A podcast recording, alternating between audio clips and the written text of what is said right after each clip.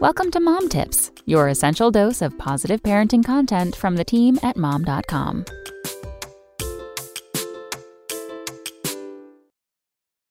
Parenting cliches you should always and forever ignore. When it comes to your baby's health, accuracy matters. That's why we've partnered with Braun, the number one thermometer brand recommended by pediatricians. When you get pregnant, no one warns you seriously enough about all the random and unsolicited parenting advice you will get from both strangers and family members.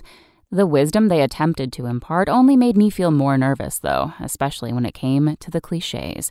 So, for all you new mamas out there, let's set the record straight. Here are a few parenting cliches you should never ever listen to, and why.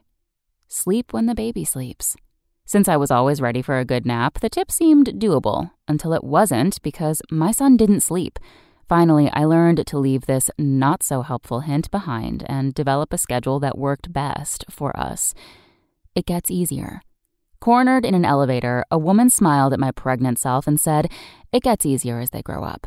As I quickly learned, nothing about parenting is all that simple except loving my kiddo.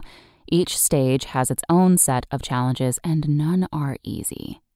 Listen to the experts. There are many different approaches to parenting, and somehow many of them conflict with each other.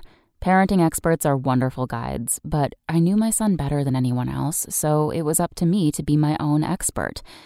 There's no shortage of people who want to help by offering their own parenting experience and advice, but that doesn't mean you have to take it.